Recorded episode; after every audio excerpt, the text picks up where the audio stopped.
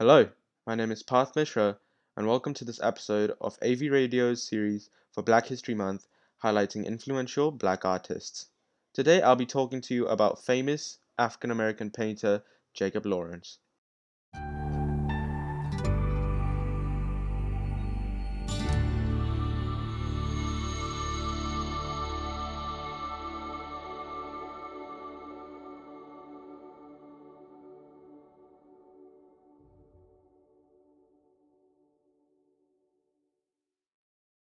Lawrence was born on September 7, 1917, in Atlantic City, New Jersey. He was the eldest son of Jacob and Rosa Lee Lawrence.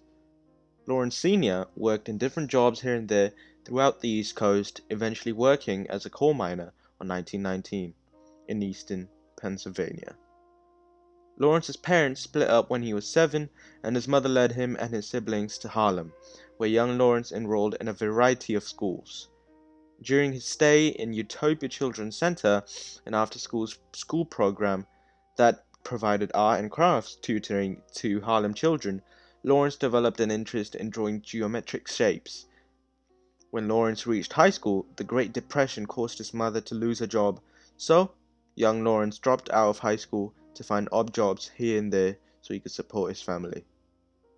Lawrence loved playing pool in the YMCA Center in Harlem and that's where he met Professor Seifert, who encouraged him to learn more about African American history and even let him use his personal library. While Lawrence's family suffered under the Great Depression, he was hired for an easel project with the WPA, and still under the influence of Seifert, Lawrence took an interest in the life of Toussaint L'Ouverture, the black revolutionary and founder of the Republic of Haiti. Lawrence is known for his panel series on influential African American figures such as Frederick Douglass, Harriet Tubman, John Brown, etc. He is also well known for his depictions of African American livelihood and everyday life, as well as their long standing struggle against discrimination and the taint of slavery on their past. Lawrence gained enough pay from this project to support his family and to further his painting career.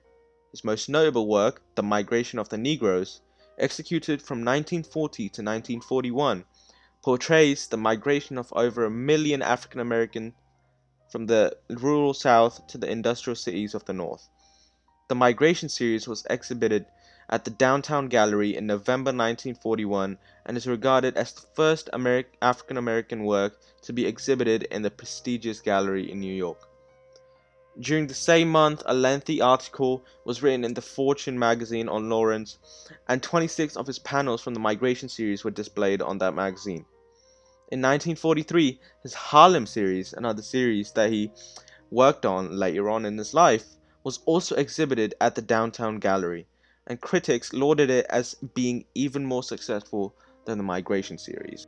In 1937, Lawrence gained a scholarship to the American Artists School in America and also received the Rosenwald Grant for three consecutive years.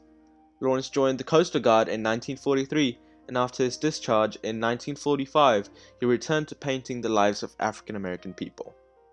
By the late 1940s, Lawrence was the most celebrated African American artist of all time. However, overwhelmed by his fame and distraught over the fact that his equally talented black friends weren't getting as much recognition as him, Lawrence developed a major case of depression and voluntarily admitted himself into the Hillside Hospital in Queens, New York on July 1949. He completed his hospital series in Hillside. Following his discharge from the hospital in 1950, Lawrence resumed painting with renewed enthusiasm. In 1960, he was honored with an exhibition and monograph presented by the American Federation of Arts. He also traveled to Africa twice during the 1960s and lived primarily in Nigeria. Lawrence taught for a number of years at the Art Students League in New York and over the years has also served on the faculties of Brandeis University, the New School for Social Research, California State College at Hayward, the Pratt Institute, and the University of Washington, Seattle.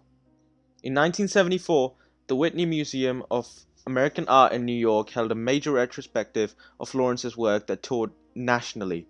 And in December 1983, Lawrence was elected to the American Academy of Arts and Letters. A retrospective of Lawrence's paintings were organized by the Seattle Art Museum in 1986 and was accompanied by a major catalog. Lawrence married his longtime partner Gwendolyn Knight in 1941. He had met her during his teenage days and was entranced by her art. Their close relationship was a major motivator for Lawrence. They didn't have any children. Lawrence continued painting until his death from lung cancer on June 9, 2000, at the age of 81. Many posthumous retro retrospective exhibitions were held throughout America's museums, and his last commissioned work, a mosaic mural called New York in Transit, was installed on October 2000 at the Times Square subway station in New York. This has been Parth Mishra recounting the life of illustrious painter Jacob Lawrence, and I hope you understood the significance of this African American man's achievements.